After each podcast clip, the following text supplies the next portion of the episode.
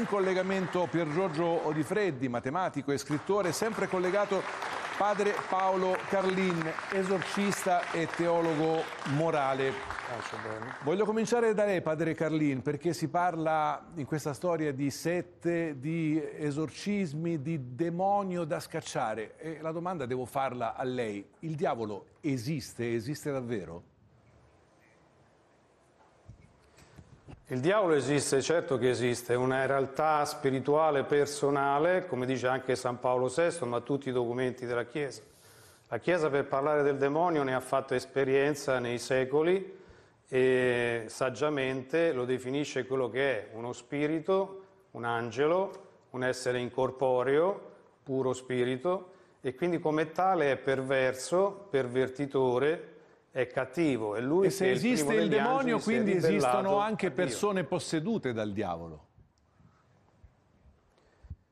Esistono persone che a causa di scelte fatte o per altri motivi che è lunga adesso da spiegare, la realtà personale, della, corporea della persona è presa in modo dispotico e autoritario dal demonio, al di là della volontà della persona stessa.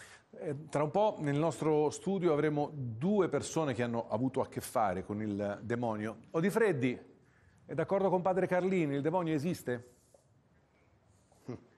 Ma esistono sicuramente gli indemoniati, ma eh, certamente non il demonio. Cioè, questo è un modo veramente arcaico, anacronistico di guardare a quello che succede nella mente della gente. Certo che c'è gente che ha, che ha la testa fuori posto, ma questo non significa che ci sono degli spiriti che poi eh, prendono possesso di queste persone. Tra l'altro, la, quello che abbiamo appena sentito è, è quasi una posizione eretica della Chiesa, perché è una posizione manichea cioè che crede che ci siano le forze del bene e le forze del male, che è la posizione che aveva Sant'Agostino, ma prima di convertirsi poi al, al cristianesimo, al cattolicesimo. Oggi in teoria, la teoria, no? dovrebbe essere che il male è semplicemente la mancanza del bene, qualcosa che manca, no? uh-huh. mentre invece quando uno pensa che ci sia effettivamente il male che esiste nel mondo, e secondo me eh, insomma già rivela allora padre Carlin scuote la testa però io non voglio fare qui eh, almeno in questo momento una, una disquisizione teologica. ne parliamo magari dopo. Brindani una sintesi di queste due posizioni che sono agli antipodi? Tu hai messo di fronte un esorcista eh. con eh, il professor Odifreddi che è il più noto forse eh, come dire nemico della Chiesa se vogliamo chiamarlo beh, così. la... Perché la tua è una domanda, alla fine... Alla fine... fine... però ha scritto un libro con Ratzinger, per no, cui certo. no? Alla fine la tua è una domanda senza risposta, perché se uno crede, ovviamente un cattolico credente eh, deve per forza credere all'esistenza di Dio e quindi anche all'esistenza del, del diavolo. Chi non crede crede all'invenzione di Dio e all'invenzione, eh, come dire, di pari passo del diavolo. Il problema è che ci sono, che c'è il 99% dei cattolici e dei credenti praticanti che credono che esista il diavolo ma non succede niente. Il problema è quell'1%, lo 0,1% che invece subisce da questa credenza eh, cose come quelle che abbiamo visto a Palermo.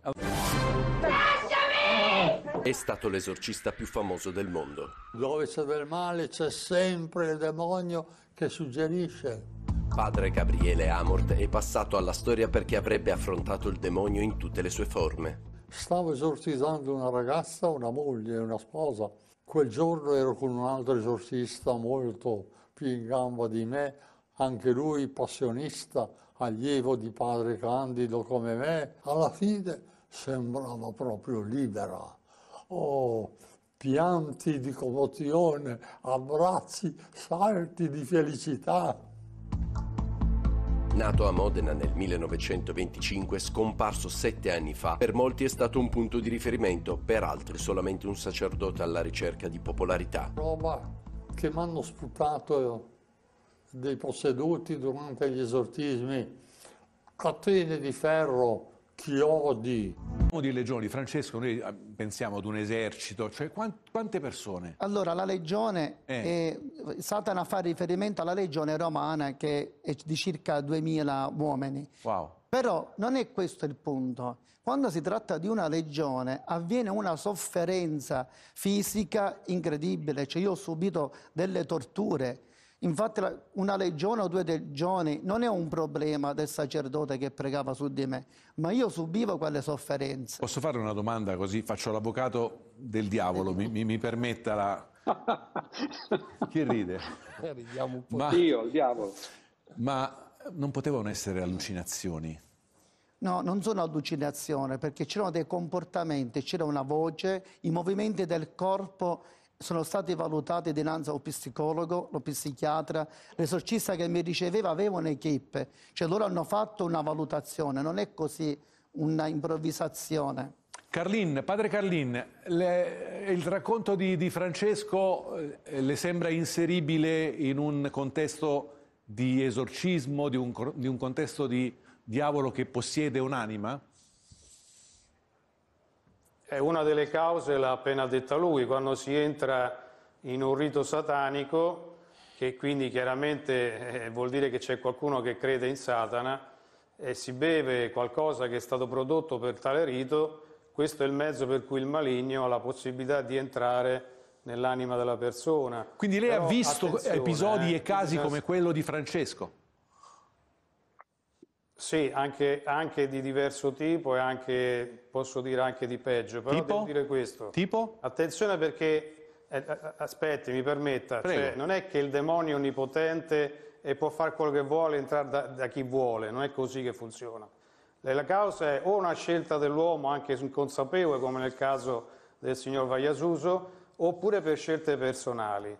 Altre cose che lei mi chiede, siamo nello spettacolo, ma non è questo il... il no, no, no, ma non vogliamo fare spettacolo, padre Carlini, vogliamo provare a capire. Realtà, la, realtà, sì, la realtà di Dio, la realtà di Satana, angelo ribelle, quindi creatura che si vuole mettere contro il creatore, il suo creatore, perché l'ha creato buono, è diventato superbo, è diventato cattivo, realtà, sono due realtà che restano, che ci si creda o non ci si creda di Freddi, il vero avvocato del diavolo in questo caso è lei, eh? cioè, quindi vengo da lei. Questo racconto di Francesco che in qualche modo è stato bollinato, vidimato da, da padre Carlin, invece a lei cosa, cosa suscita? Ma guardi, io le posso dire che ho avuto anch'io l'asma bronchiale da bambino, mi è passata eh, nell'adolescenza senza nessun problema, no? quindi eh, anzitutto non era incurabile no? e poi non c'è bisogno del diavolo. Io quello che vorrei dire però, eh, padre Carlin non lo conosco, però ho conosciuto, non dico bene, però più volte ho incontrato padre Amort in varie trasmissioni, io onestamente non ci vedo molta differenza tra i discorsi che fa eh, uno che dice di essere indemoniato e i discorsi esattamente uguali e contrari che fa un esorcista esorcista, no. perché tutti e due credono nelle stesse cose, tutti e due credono nell'esistenza del demonio e anche quelli che non fanno questi discorsi, quando credono all'esistenza di Dio, in realtà eh, eh stanno parlando dell'aldilà no. con una sicurezza e una sicurezza. No, ma non è così, dice, non è così. Fanno così le cose, sono diverse. Allora Francesco, un attimo, vengo da lei tra un attimo. Però... Buonasera, sì. Velocissimo, solo una domanda. Andiamo a livello razionale, lasciamo stare la fede. Sì. Mi si spieghi come fa una malattia fisica a guarire per mezzo di una preghiera invocando nel nome di Gesù l'intervento di Dio.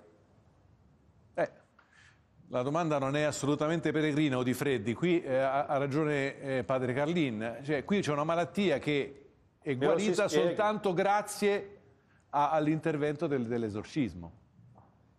Ma quelle non sono malattie, sono malattie psichiatriche naturalmente, cioè è ovvio, no? magari se uno sa, sa come, come, fare con certe persone, no? le calme, eccetera. Cioè lei dice che Ma sono psicosomatiche? Cioè Francesco soffriva eh, di una malattia psicosomatica? Cioè, a meno che uno creda all'esistenza dell'aldilà, no, eh non possono altro che essere cose che stanno dentro la testa. Beh, no? Però evidentemente stiamo parlando di questo. Tornare da lei, com'è possibile che, che la gente pensi, si affidi a, a, a un guaritore credendo che possa col sovrannaturale guarire quelle che sono delle malattie che sono gravissime. Guardi, non si possono giudicare le persone, però i comportamenti, questo sì, lo dico da teologo morale. Allora, questi comportamenti vengono innanzitutto da una ormai assodata in questi ultimi tempi difficoltà ad accettare la malattia, la difficoltà della vita, Quindi l'altro elemento che manca sono i criteri oggettivi. E cosa intendo per criterio oggettivo? Un criterio infallibile. Questo può essere solo ascoltare Cristo nel Vangelo, imparare quei criteri di scelta, oh. comportamenti e stile che nel parlare e nel fare Gesù ci insegna, proprio per discernere le situazioni e le persone. Quando andiamo da queste persone siamo spinti da criteri soggettivi, quindi per disperazione, per fatica, per stanchezza, per confusione. E quando queste persone hanno il famoso fenomeno love bombing, che danno una bomba di comprensione, di accoglienza, diventano credibili. Ma guardi, anche il fenomeno, eh, mh, abbiamo detto, dei cartomanti, dei maghi, eccetera, eh sì. dei sensitivi e medio dietro si parano con immagini sacre, sì, sì. statue di Madonne, crocifissi, vari santi, Confondono. per essere credibili. Per essere capite? credibili, Quindi per creare un contesto che possa essere credibile. Capite? Credibile, esatto, ma siamo fuori da quello che è l'aiuto specifico.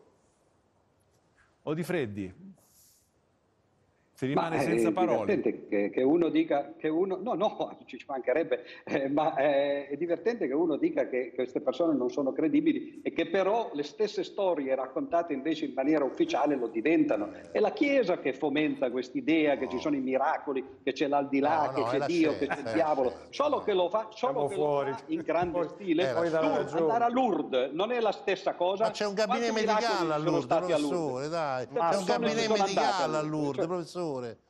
Un...